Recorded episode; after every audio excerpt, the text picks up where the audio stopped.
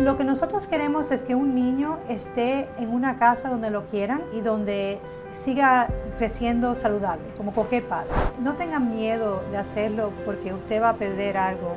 Ah, hágalo porque le va a dar algo a un niño, ¿no?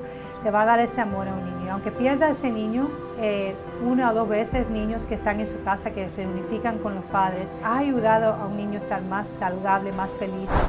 No hay muchos bebés en el sistema y las personas buscan muchas veces los niños chiquitos, ¿no? Eh, siempre tenemos unos más, más grandes, 8, 9, 10, tenemos muchos de adolescentes. El sistema aquí en Florida es, da mucho apoyo a los padres adoptivos.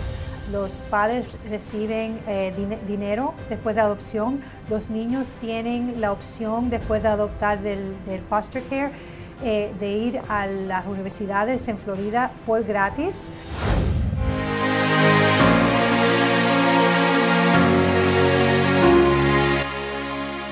Esta es la voz de Esther Jacobo. Ella es vocera del Departamento de Niños y Familia del Estado de la Florida.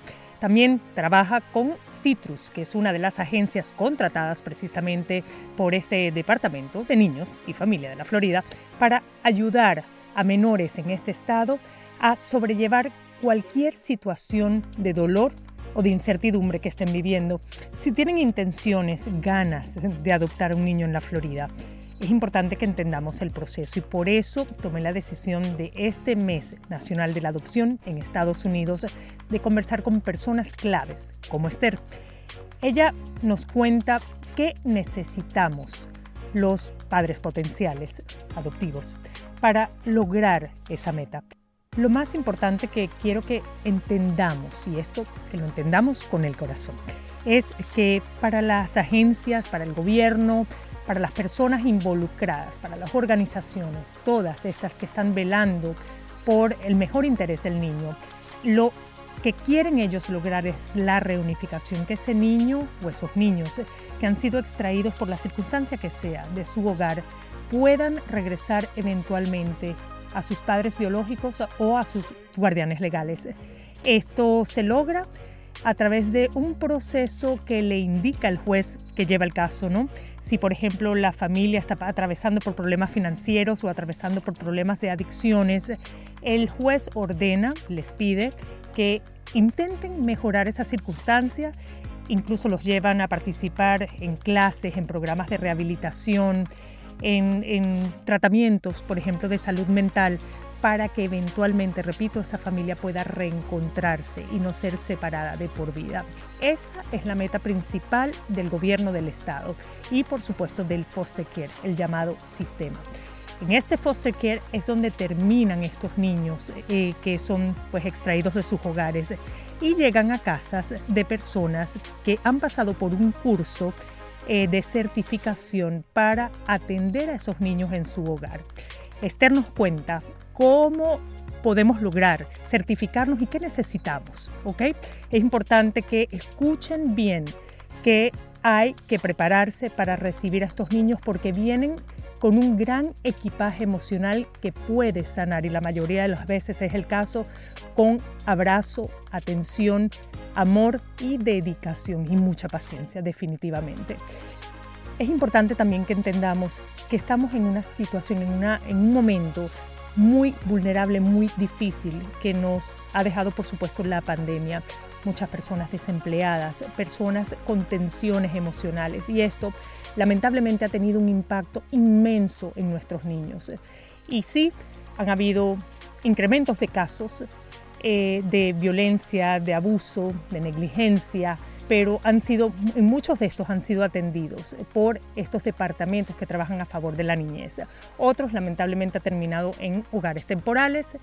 Esos hogares temporales cuidan a estos niños y luego si estos niños no logran ser reunificados con su familia, que repito es la prioridad, luego esos padres de crianza, si ningún familiar quiere o puede adoptar, familiar inmediato, a esos niños, entonces ya eh, la opción la tendría esa familia foster.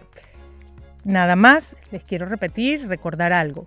No siempre van a terminar adoptando ese niño que trajeron a casa. Pero si tienen la paciencia, probablemente van a lograr convertirse en padres y en madres formalmente de uno o varios niños y también padres de corazón de esos niños que en algún momento estuvieron en su casa y que pudieron proteger y ayudar mientras el proceso de sus padres se resolvía en alguna corte. Así que esta es mi conversación con Esther Jacobo, vocera del Departamento de Niños y Familia de la Florida. Y Sofía sabe que la amamos. Este es el sonido del amor y este el de la esperanza. Bienvenidos a Xiomara en 360, el podcast. Soy Xiomara González Correa, periodista de la televisión nacional en Estados Unidos. Mi enfoque, contar y reportar historias de carácter social. Mi vida profesional se la dedico a los animales y a los niños. Historias reales, gente real, sonidos que despiertan y motivan. Porque si aprendemos de los más inocentes y auténticos, probablemente nos hacemos más sabios vulnerable, algo despistada. obsesiva y madre adoptiva y de crianza temporal. Comparto historias de los que cuidan seres desprotegidos de otros, incluyendo animales frágiles. Porque cuidar te hace cuidarte, perder te hace ganar, llorar quizás luego te hace sonreír, aprender y comprender te hace amar y mejor aún, actuar. Aquí estamos para expresar, no para impresionar. Cuento historias con propósito de gente con persistencia de mosquito, paciencia de hormiga, lealtad de perro y desapego de gato. Gracias por estar aquí. Xiomara en 360. I can, you can, we can.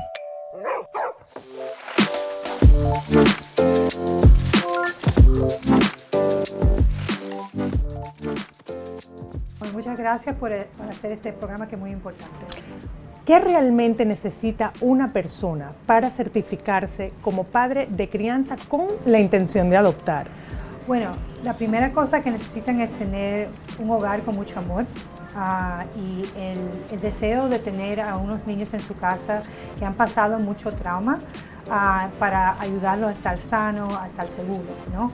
Y después de eso hay que hacer un entrenamiento eh, que nosotros en el, en estado de Florida, en cada comunidad tenemos una organización que hace ese tipo de entrenamiento uh, para que, no es entrenamiento ser padre, muchas personas saben ser padres, pero es un entrenamiento a saber cómo, uh, eh, cómo es el sistema, qué cosas tienen que esperar en el sistema y también cómo tienen que tratar a niños específicamente que han pasado el trauma que han pasado los niños de nosotros. ¿no? Um, también tienen que hacer eh, background check. un estudio de sus antecedentes penales, básicamente. exactamente.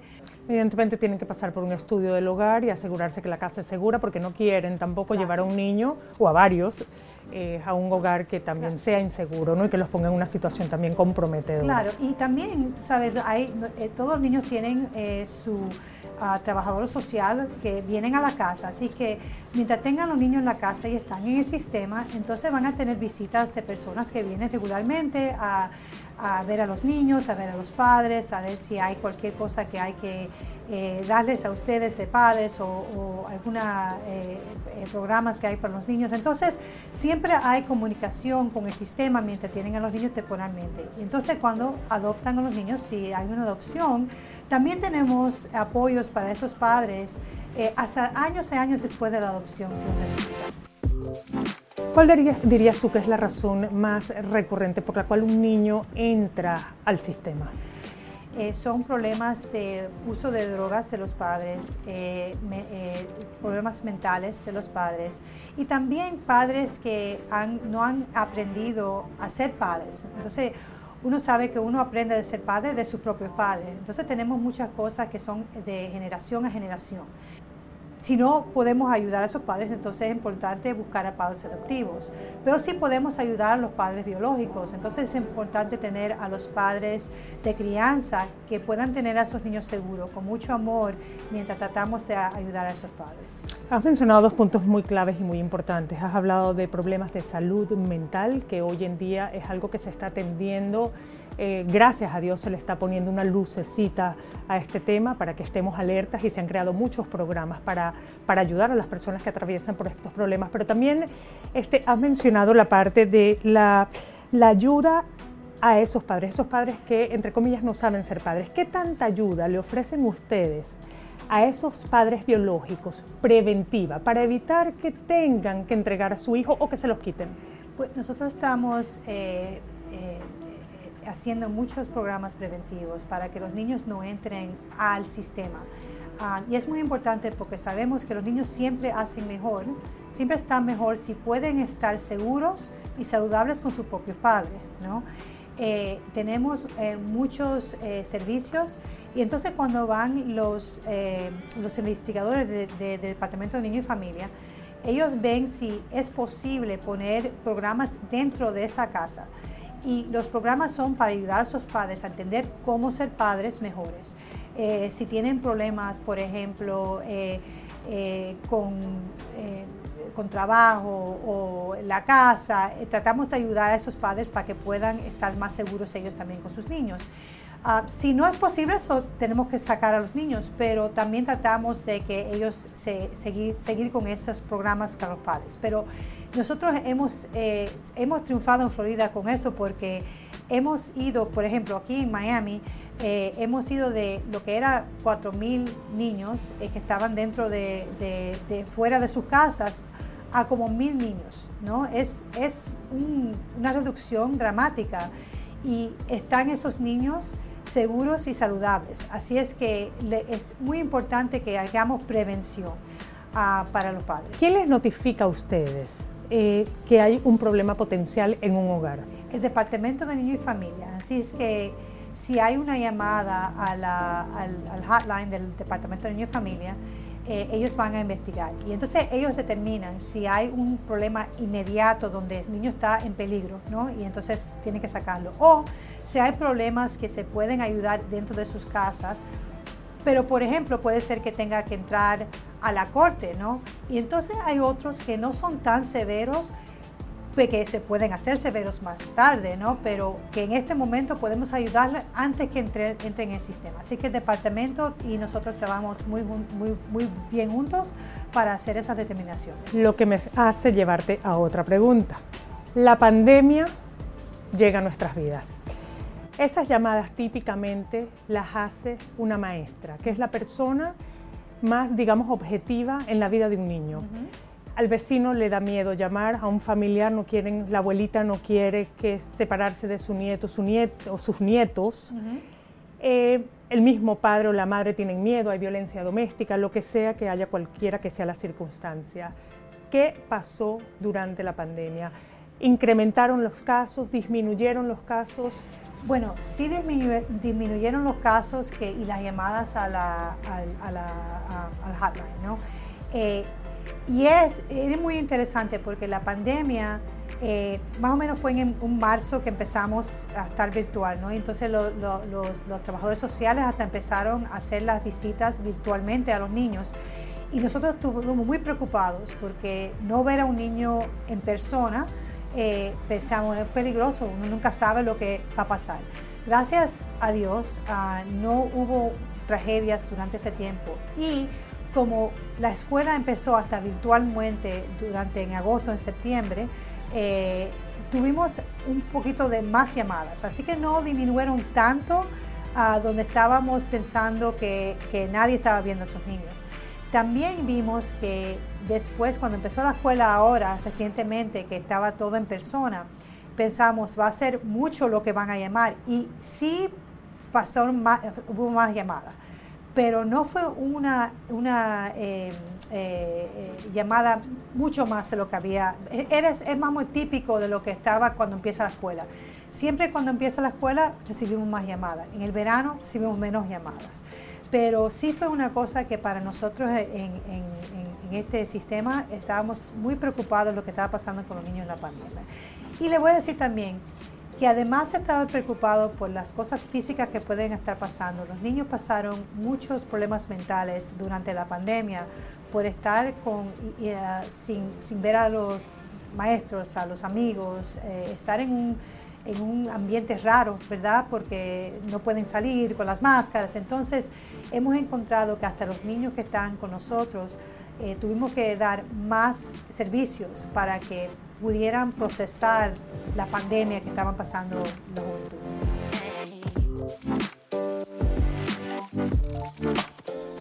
Estoy conversando con Esther Jacobo, ella es vocera del Departamento de Niños y Familia de la Florida y trabaja directamente también con Citrus, que es una de las agencias contratadas por esta entidad gubernamental. Entrando ya en el tema de la adopción como tal, eh, muchas de las personas, por ejemplo, cuando yo relato mi caso, ¿no? Eh, que, que, fue al principio bastante duro, pero luego yo digo que a mí sinceramente me renovó y yo le recomiendo a todo el mundo que pase por esto, te puede cambiar la vida, literal. Eh, yo pienso que este, el miedo principal de las personas que quieren adoptar y que saben que tienen que pasar por el foster primero, o sea, tener un niño temporalmente, es que se lleven ese niño, esa reunificación, para la cual además tienen que colaborar, cooperar con todos los implicados, incluyendo familia biológica. ¿Qué le puedes decir tú a esas personas que les da miedo hacerlo porque saben que eso puede pasar y muy probablemente suceda? Bueno, lo que yo le digo a esas personas es que no, no, no, se, no tengan miedo de hacerlo porque usted va a perder algo. Ah, hágalo porque le va a dar algo a un niño, ¿no?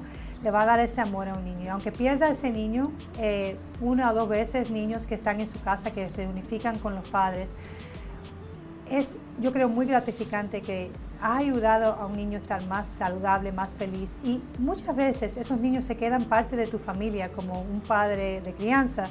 Eh, porque esos padres, si cooperas bien con esos padres, esos niños toda la vida van a verlo a ustedes como unos segundos padres, ¿no? Y yo creo que es muy bonito y bello las dos cosas, ¿verdad?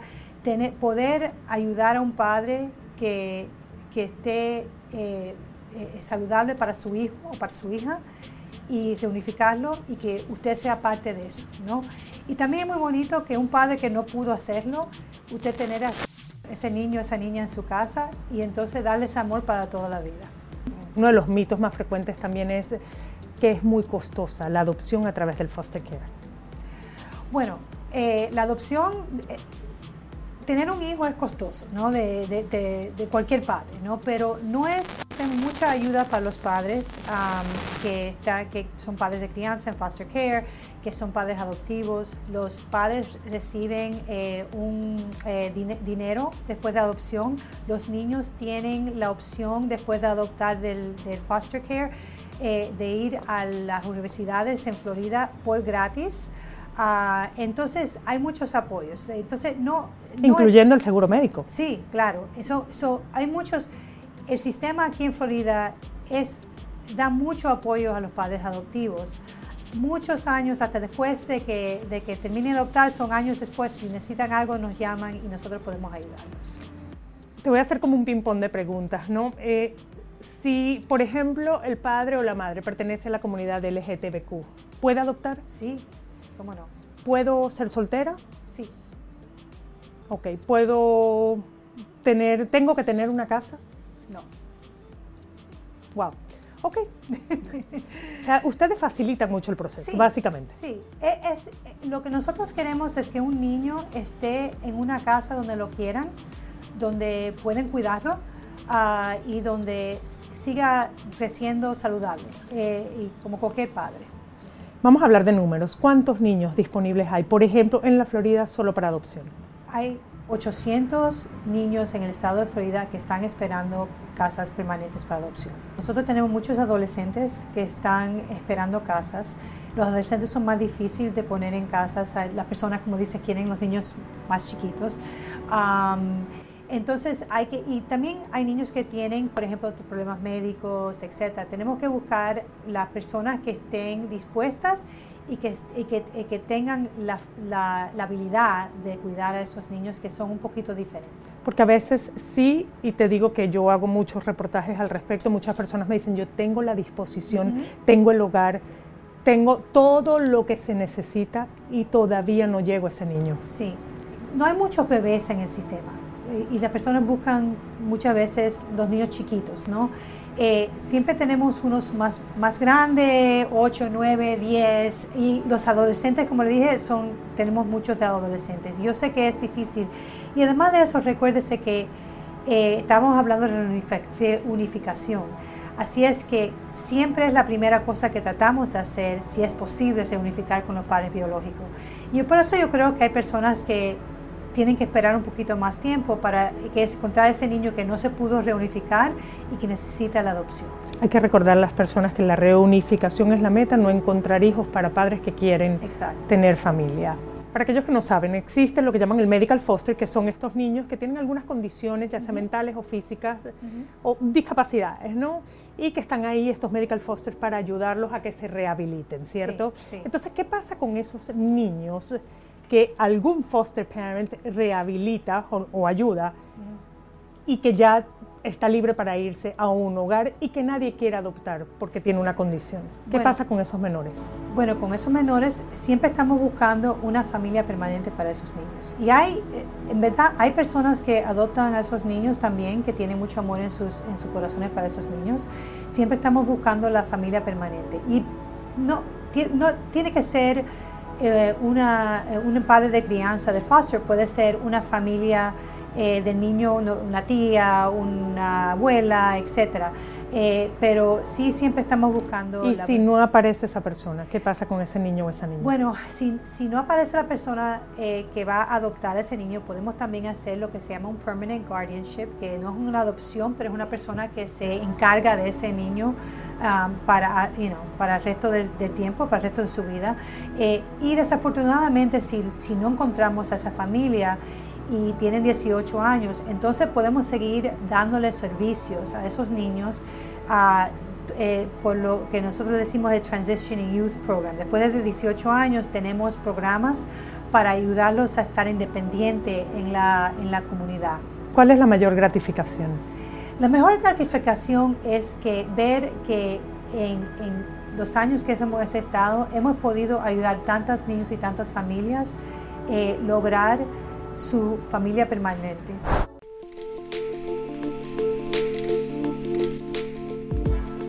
Y no puedo estar más de acuerdo con Esther, yo pienso que es una labor muy gratificante. Eh, convertirse en padre de crianza, quizás con el propósito de adoptar, es maravilloso, pero también ser solo padre de crianza con el propósito de querer ayudar y darle una mejor calidad de vida, aunque sea temporalmente, a un niño, créanme, es precioso. Yo creo que estos niños, si no conocieron el amor en su hogar, de donde fueron extraídos, lo van a conocer a través de ustedes.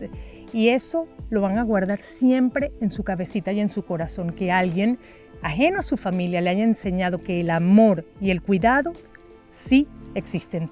Les voy a hablar de números para que tengan una idea del nivel de vulnerabilidad que hay. Empecemos por el país. En 2019, y estos según datos oficiales del gobierno, 30.626 bebés entraron al foster care. Jóvenes, adolescentes de 17 años, se reportaron 22.849 entrando también al foster care. 17.933 fueron ubicados en hogares preadoptivos, o sea, personas que tienen toda la intención de adoptar a esos niños que pasan por su hogar. 226.724, y les doy la cifra exacta, fueron reunificados en 2019 con sus familias. Y 113.950, escuchen bien, casi 114.000 niños menores fueron adoptados por algún padre de crianza o algún familiar inmediato de estos niños otros datos que a mí me sorprendieron particularmente mucho. Los problemas que existen muchas veces tienen que ver con salud mental y con niveles de pobreza. ¿Ok? Solo en Florida se estima que hay 352 mil menores, y esto según datos del 2019, viviendo en áreas de pobreza. High, le dicen high poverty areas, o sea, niveles casi extremos de pobreza. Eh, niños que no tienen seguro médico y que ya sabemos en qué puede terminar si un niño no tiene un seguro médico. 343 mil menores solo en Florida. Niños cuyos padres no tienen empleo estable. 1.135.000 menores. Y esto en 2019. Imagínense los números a raíz de la pandemia. Creo que esto es algo que debemos reflexionar, que debemos entender para poder de alguna manera echarle la mano a estos menores. Y créanme que si le echan la mano a estos menores, se la están echando ustedes también, porque es una manera de crecer y de evolucionar. Yo les voy a dejar más abajo enlaces claves puntuales para que ustedes puedan entender un poquito más a qué páginas acceder si están interesados en convertirse en foster parents con la intención también de adoptar.